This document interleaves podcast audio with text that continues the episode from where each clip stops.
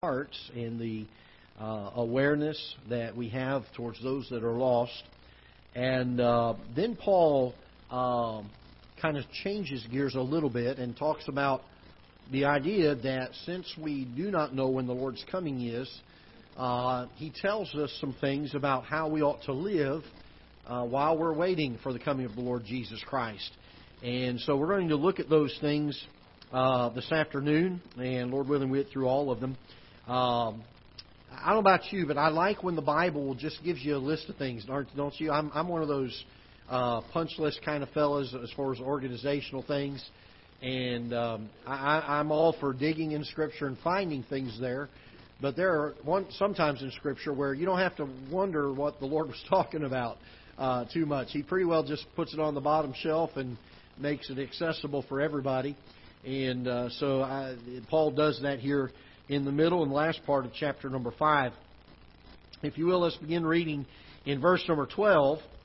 Um, uh, let's back up verse number uh, 11. Wherefore comfort yourselves together and edify one another, even as also ye do. And we beseech you, brethren, to know them which labor among you and are over you in the Lord, and admonish you, and to esteem them very highly in love for their work's sake, and be at peace among yourselves. Now we exhort you, brethren, warn them that are unruly, comfort the feeble minded, support the weak, be patient toward all men. See that none render evil for evil unto any man, but ever follow that which is good, both among yourselves and to all men. Rejoice evermore, pray without ceasing. In everything give thanks, for this is the will of God in Christ Jesus concerning you.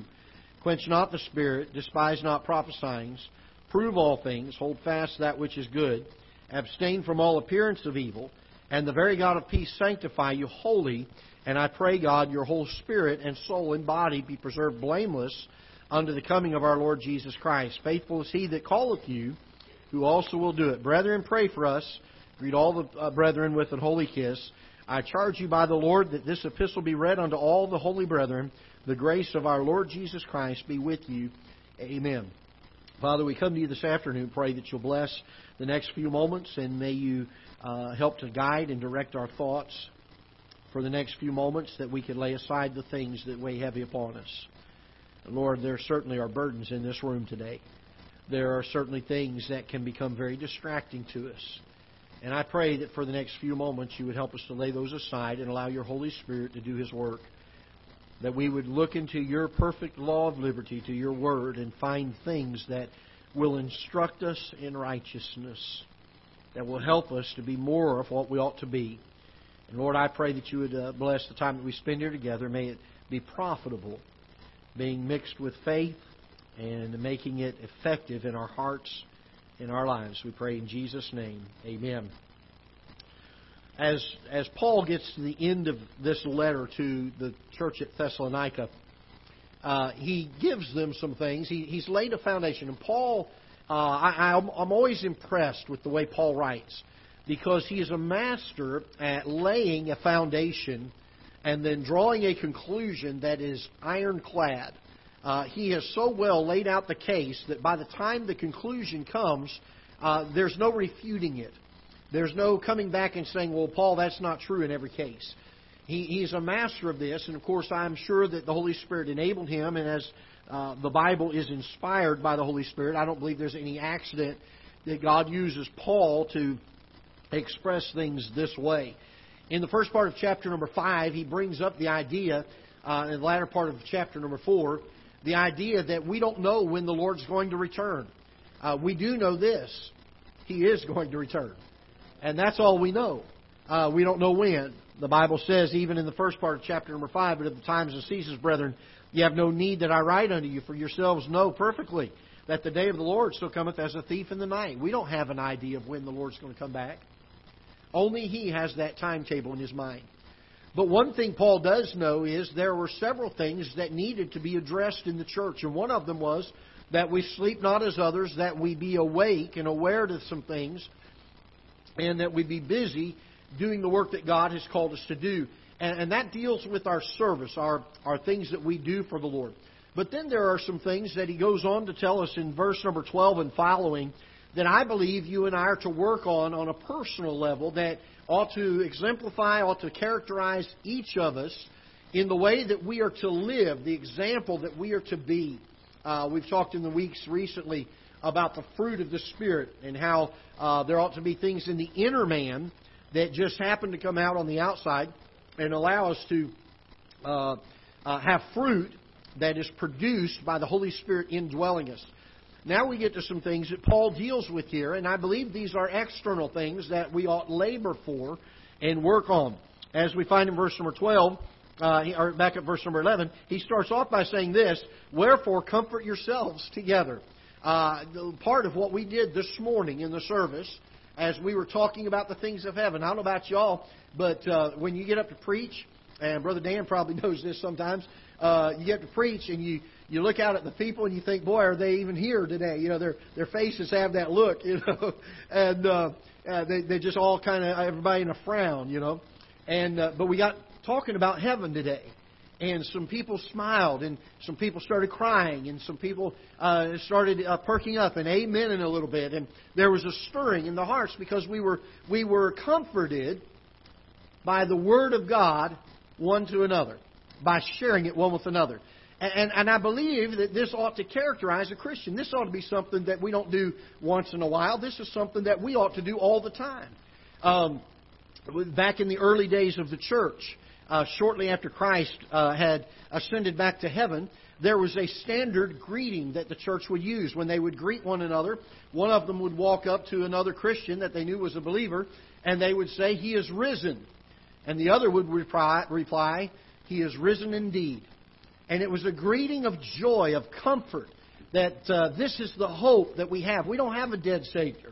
We have a risen Savior who's conquered death. He's conquered sin. He's given us forgiveness. He's given us a home in heaven. And, and, Paul says that this ought to be something that characterizes us as we're waiting for the return of the Lord Jesus Christ, that we comfort one another with these things. Uh, I, I don't think it ought to be just Brother Greg that gets up every once in a while and gets excited and acts like an idiot sometimes about how good God is and how excited we are about His coming. As Christians, we ought to all be excited about that. I think it'd be wonderful if we could pick up that early church greeting again. He is risen. He is risen indeed. Uh, but uh, whatever it is that God does uh, in our hearts, we ought to be willing to comfort one another with it and to share one with one another in it. And so he deals with that, that we're to comfort together. Then he says this in verse number 11, that we are to edify one another. Uh, the word edify means to build up. You know, it's my responsibility not because I'm a pastor, but because I'm a Christian. It's my responsibility to try to help you grow in the, in the Christian life. Can I tell you this? It's your responsibility to help each other, and watch this, and to help me grow in my life spiritually. We are to edify one another. And so this is something that is to be marks of a Christian. Uh, when somebody looked at the early church, these were things that they could identify that was a different thing about them that they could look at and say, this is something that makes up a Christian. And uh, now I will say this we don't do these things to become spiritual. We do these things because the Holy Spirit lives inside of us and produces it in us. But these are things that ought to be characterized, uh, characterizing us while we wait for the return of the Lord Jesus Christ. Look at verse number 12. And we beseech you, brethren, to know them which labor among you and are over you in the Lord, and admonish you and esteem uh, that, and to esteem them very highly in love for their work's sake, and be at peace among yourselves. Uh, two other things people that are spiritual leaders, maybe a Sunday school teacher, um, a youth pastor, a pastor, a missionary, uh, that we are to, to look after them and to esteem them uh, because of the, the role that they're playing. And can I tell you this, that while Satan has a, mark on every Christian to destroy their life, I believe that there is an extra effort many times that Satan puts on the marks of his servants that are serving the Lord. And if anything can be done to destroy them and their families and their testimonies, Satan is going to do it. And for that reason, we need to esteem them in love. Uh, there's not anything a person in this church can do any better for me than to send me a note or to tell me, Brother Greg, I'm praying for you. I think Brother Dan would agree with that. There's nothing greater someone can do than to offer that word of encouragement to somebody that's leading in a position of spiritual leadership. The greatest thing would be to know that there are a group of people who know how to get a hold of heaven that are praying for, for me. And Paul says this. This ought to be something that characterizes a Christian, that we esteem them very highly in love for their work's sake. And I'm thankful. Boy, I have been so, in the last few years of ministry, I've been so blessed to have an amazing group of people that encourage me. It's not always been the case in ministry, nor is it always the case in ministry. And I thank God that God has given us in these last few years such great encouragement from God's people. I get notes and texts and, and little things. People walk up, uh, Pastor, is there anything I can do for you? Can, can I be praying for you? What, what is there a burden on your heart? Y'all don't know how much that means to know that people are praying. And then he says this in verse number 13 and to be at peace among yourselves. Uh, I understand we're human. And there are times we're going to get at odds and we're going to have some problems. We're going to disagree on some things or we're going to uh, have some arguments about things. But can I tell you this? They ought never last very long. There ought to be a peace that comes. The other day, uh, Jonathan and I went to uh, Cracker Barrel. And he, being a 12 year old boy, said, Dad, let's play a game of checkers. So we played a game of checkers. And being a dad, he's 12 years old.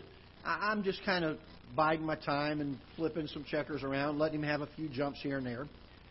And so after about 15 minutes of him trying as hard as he could, I mean his smoke's coming out of his head, he beats me. And I was I, so we're laughing and cutting up about it and enjoying it. For the next week, he he lets me know that all every day. Dad, I beat you in checkers.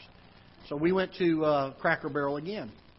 And uh, about a week later, he said, "Let's play checkers." I said, "Jonathan, after the way you've been talking lately, you don't want Dad playing checkers with you because I'll put a whomping on you." And he's like, "Oh no, you won't. No, you won't." You know, he's going to town on this. And I said, "I will. I promise you." I said, "You really don't want to go there?" He said, "Oh no, no. I'm. I, we're ready." So we played another game of checkers. I made one jump and won the game. Didn't I, Jonathan? One jump and now his argument is, you didn't win the game. He couldn't make any more legal moves, so I won the game. And I'm sitting here, so for a week, we're going on and on about this. Yesterday, I called the only checker expert that I know, my mother, because we used to have checker tournaments in our home years ago. I said, Mom, I have a hypothetical situation. I said, uh, We've got a situation going on here, Jonathan and I. And uh, here's the case. And I laid the case out before. I said, Who won the game? And she said, Well, you did, of course. And I said, Mom, you don't realize, but you're going to be so blessed because Jesus said, Blessed are the peacemakers. she was able to solve the problem. And I use that as a silly illustration, and we laugh and joke, joke about it, but I don't want you to miss the point for the humor in the illustration. We're to be living peaceably. There are times that, that, yes, there will be disagreement, there will be at odds, but it ought not last long before we reconcile that and get it right one with the other. Jonathan's still a little bitter, so he's working on his side of it. Uh, but you know, there there is, there ought to be a, a peacemaking among among God's people. Uh, we are human whether intentionally or unintentionally, we will hurt people sometimes. And we've got to be willing to forgive. All right, moving on, number 14, verse number 14. Now, uh, now we exhort you, brethren, warn them that are unruly. This is a responsibility of Christians. That when you have folks that are unruly in the church, in a spirit of humility, because we again believe Scripture agrees with Scripture, and you always use Scripture to interpret Scripture and we compare it with other scriptures that deal with the topic of a brother being overtaken in a fault or a weaker brother, how are we to treat them? And so we find other places of Scripture that speak of the fact that we're to do it after a season of prayer. We're to do it with a spirit of humility, lest we also fall. And we are to come to them and we are to, to try to help them in the area that there's a weakness there. Hoping and praying that if they find a weakness in us, they will do the same for us. And we need to take it with the spirit of meekness, not with the spirit of offense. Now, notice it says here in verse number 14 warn them that are unruly. He says this comfort the feeble minded. These are for all the teenagers that are out there. the feeble minded. Feeble minded would be people that have not grown much spiritually yet. They're still babes in Christ. And we're to comfort them, we're to come alongside them. Uh, we have to be careful uh, if we are on you know, maybe semi-solid food spiritually, or maybe even we're all the way to meat of the word type Christianity in our life, and and and we understand some principles of Scripture. We have to be careful that we don't outrun the weaker brother and make them feel bad and look down at them, or cause them to feel ashamed at what they are. They are a brother, and we used to be where they are, and somebody helped us. Somebody came along and comforted us. Uh, that doesn't mean we condone them and keep them where they're at. We come along, put our arm around them in a, in a spirit of love, and help them as they grow. And there ought to be a growth there. And so, again, comforting the feeble minded, support the weak, undergird them, help them along the way. Be patient toward, what are the next two words here? Wow, that's a tough one. God had to put that one in there, didn't He? Toward all men. That means even the unsaved, I have to be patient toward. I don't have to agree with what they do, but I have to be patient with them. We're to be patient with all men. Why? Because patience ought to characterize a Christian. You know, the Bible says in the book of James that the trying of our faith worketh what? As our faith grows, our patience grows. You want to find somebody that has little faith, you find somebody that has little patience. You say, Brother Greg, I don't know about that. We'll take it up with God. He's the one that talked about the trying of our faith working patience. He's the one that deals with that topic. How much patience do we have? This ought to characterize a Christian in these days while we're waiting. As the world, this is the testimony the world ought to see in us. Verse number 15. See that none render evil for evil unto what? Any man. Don't render evil for evil.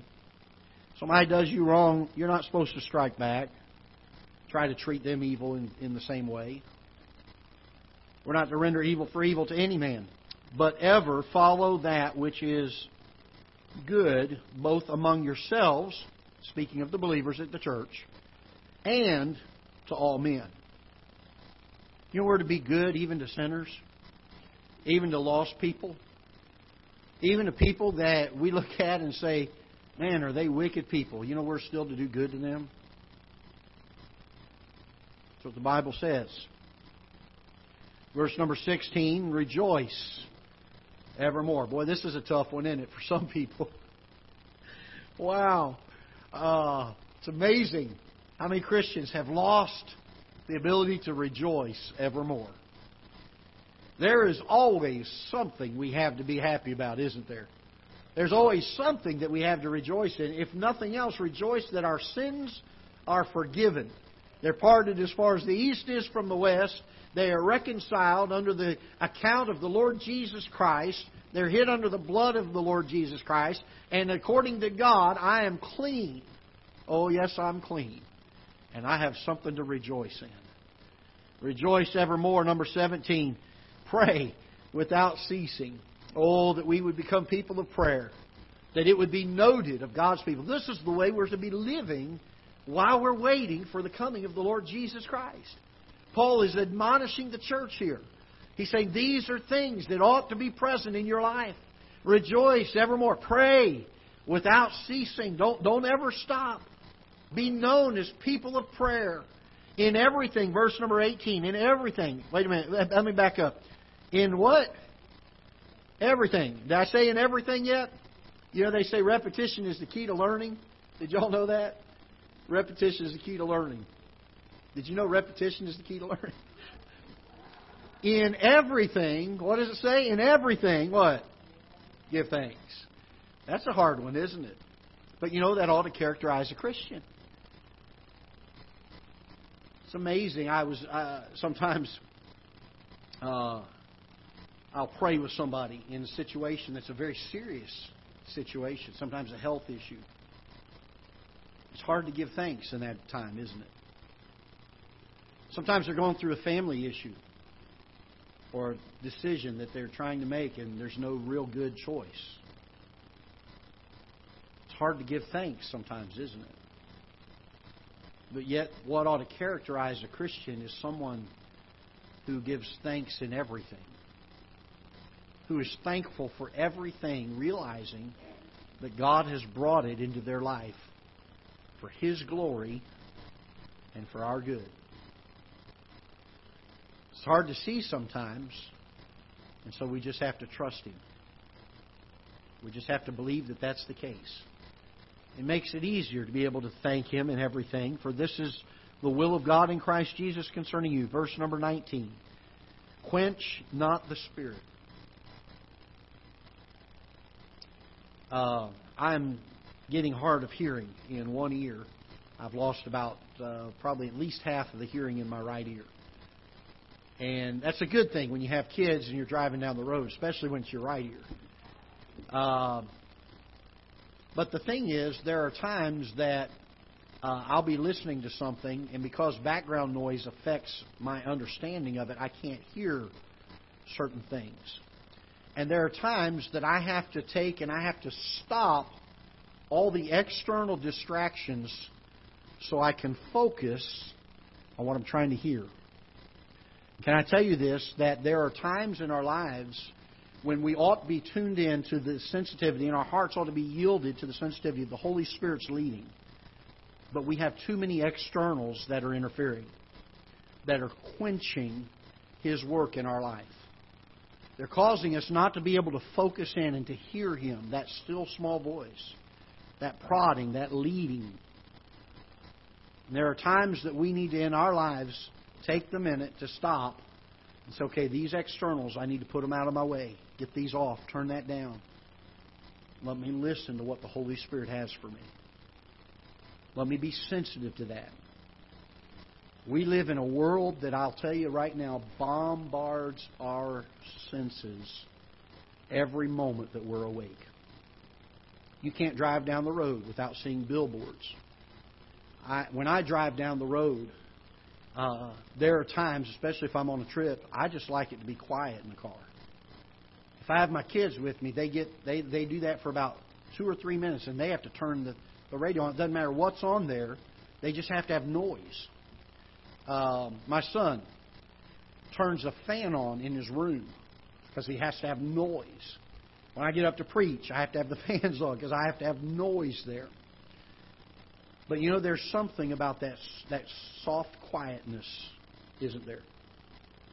When we take the distractions and we push them to the side and we ask the Lord, Lord, would you guide me? I don't want this to influence me. I don't want that to influence me. I want you to direct my path.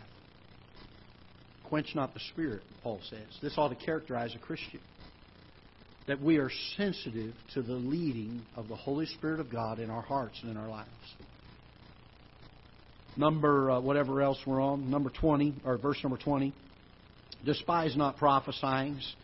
We don't have prophecies today in that we have the full revelation of the Lord Jesus Christ, but we do have people who still proclaim, like the prophets proclaimed, the word of the Lord. And I think we can hold that principle to be true in verse number 20 that we ought not to despise those that proclaim the word of the Lord. Uh, we ought to be proclaiming things that have already been revealed to us, though, and those are the things of Scripture. And we don't have any new prophecies, amen, no more words of knowledge. Uh, but when the Word of God is able to be preached, we ought not to be despising it. We find that in today's age. People have, have uh, substituted the word I've been offended for what we used to call being convicted saying, Boy, I was convicted by that. Now we just say, I was offended by that. Don't be offended by it. Don't despise it. The word that God gives to us. Verse number 21 Prove all things. Hold God to the test. If He said it, then believe it. Trust it. Rest upon it. Hold fast that which is good. Uh, well, we live in the day where not too many people know what it is to hold fast anymore, do they? We are, we are swayed by every wind of doctrine that comes our way. These are things. that ought to characterize the Christian life. This is a tough one, verse number 22. Abstain from all evil. Is that what your Bible says? What does it say? Abstain from all what? Appearance of evil. What if it's not really wrong? What if it's not really evil? If it looks evil, we stay away from it. Why do we do that? For testimony's sake. This is what characterizes a Christian. Verse number 23 the very God of peace sanctify you, notice this, wholly. Word sanctify means to be set apart. Um, how many of you husbands, uh, your wife has a china set, uh, the good china that only comes out when company comes? Y'all know what I'm talking about? Any of you have that? One person in it. Really? Man, you guys need to get busy. Next anniversary, you better buy her a fine china set. I, when I was growing up in my house, and then after I was married, there were certain dishes that I didn't get to use. Only only people that were special people. You know, not the person that the wife decided to spend the rest of her life with that she loved, but the special the people that had real weight. You know, they they really had the the importance. They got to use those. You know what dishes I got to use? You know, the paper, the styrofoam ones that don't even hold the you know the the food falls on the floor because it breaks. But the special dishes, and, and you know what? When when I got married, uh, my wife had a certain pattern. These ladies, they they have patterns on their their their china, and she she put it in this registry, and people started buying this this pattern of Pfaltzgraff uh, uh, uh, dishes.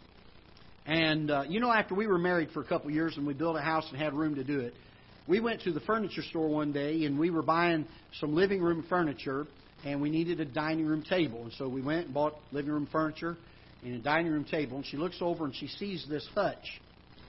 And you know, we spent uh, over a thousand dollars on a hutch to hold the special dishes. I mean, there was a hundred dollar cabinet on the wall that held all the rest of them.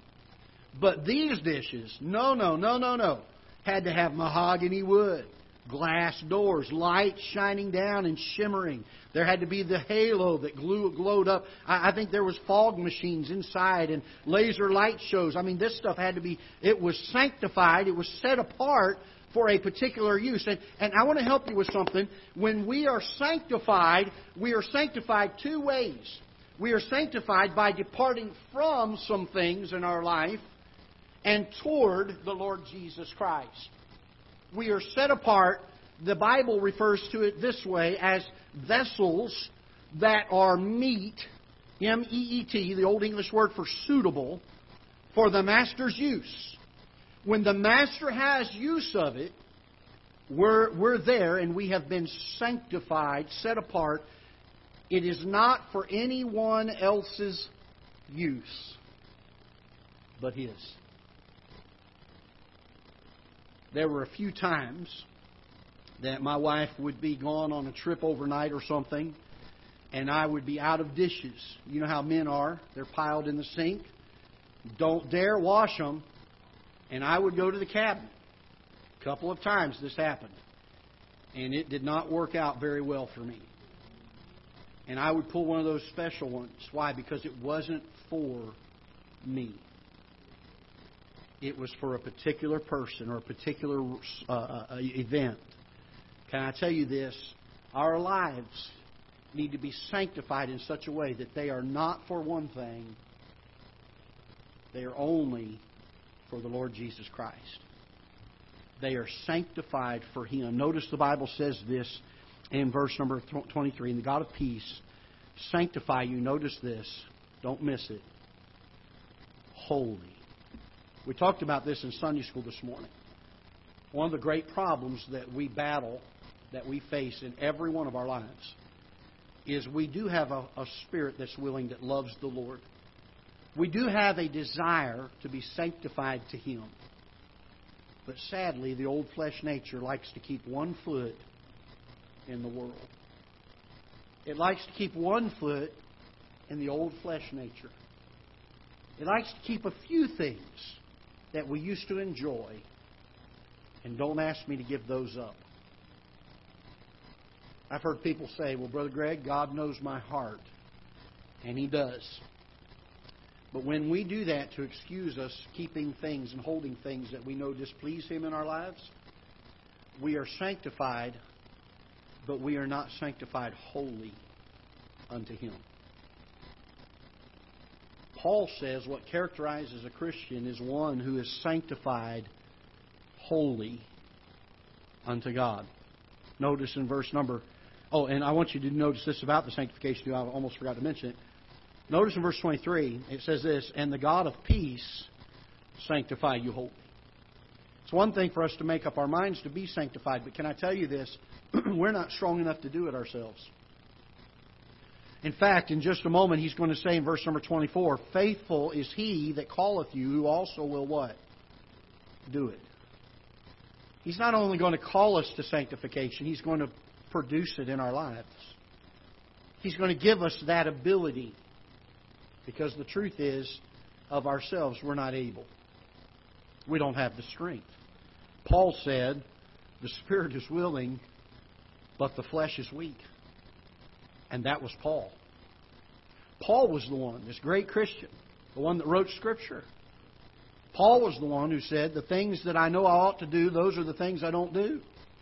And the things I know I'm not supposed to do, he said, those are the things I find myself doing. Why? Because he wasn't strong enough himself.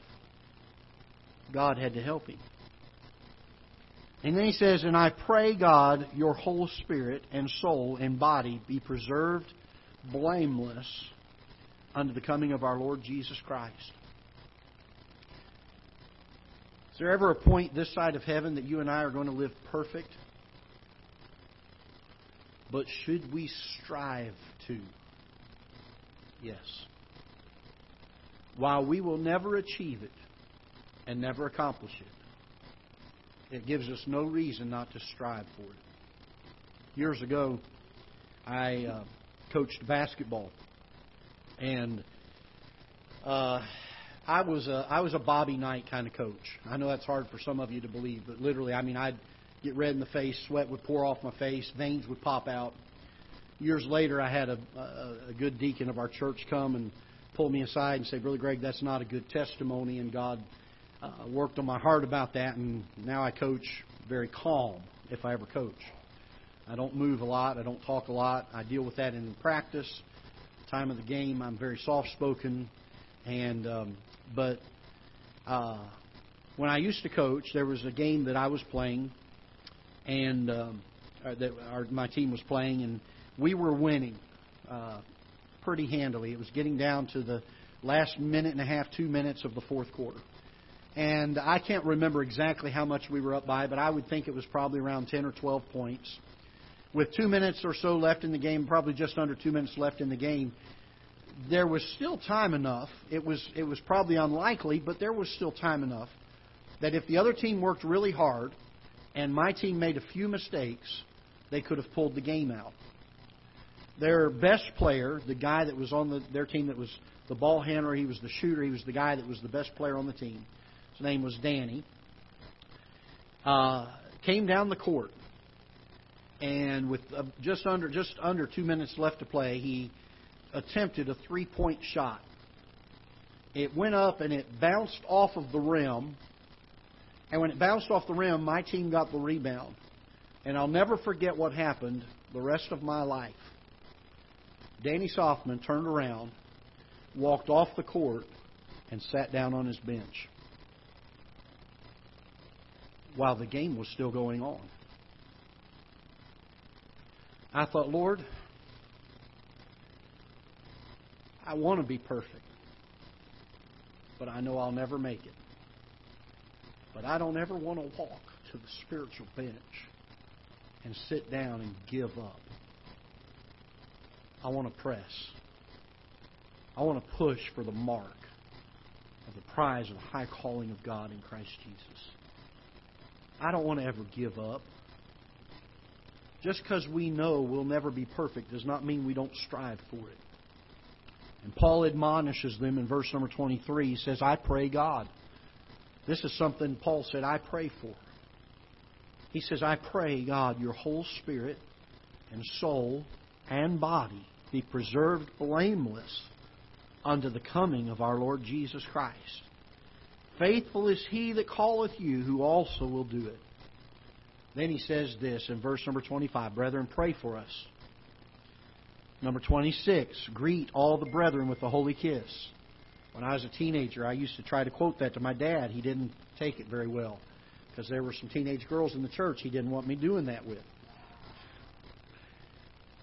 It doesn't mean we're going to give them some kind of a, a uh, romantic kiss. This is dealing with the, the kindness, the hospitality of the greeting. How warm and, and how much of a family it is. When I, I don't get to see my brother and my older sister very often, but when I do, I hug their necks. It doesn't mean that I'm hanging all over them all the time that we're together, but I embrace them upon the greeting because I love them. There's a warmth there, there's a greeting there. We need to be that way with all the brethren. Notice in verse number 27, he says, I charge you by the Lord, this epistle be read unto all the holy brethren. The grace of our Lord Jesus Christ be with you. Amen. Paul himself says, So be it. I agree. This is what ought to characterize our lives. We've started in chapter 4. The Lord's coming. He's coming soon, I believe, but we really don't know. Until then, I need to be sober.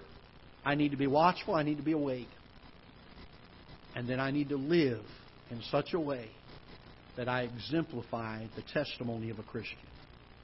And Paul gives that admonishment to the church. I'm thankful when he gives us just point blank, black and white, we don't have to scratch our heads and wonder what he meant. Aren't you? These are things that ought to characterize our life. Let's be dismissed in prayer. Father, we're thankful for your word. And Lord, we don't often give invitations in the afternoon service because of the type that it is. But Father, I believe with the uh, messages today that perhaps we'll offer uh, an invitation this afternoon for people to respond to the teaching of your word. And if you've spoken to our hearts, perhaps there would be uh, some that would need to come to the altar and make some decisions for you. Lord, that maybe we would commit ourselves and sanctify ourselves wholly.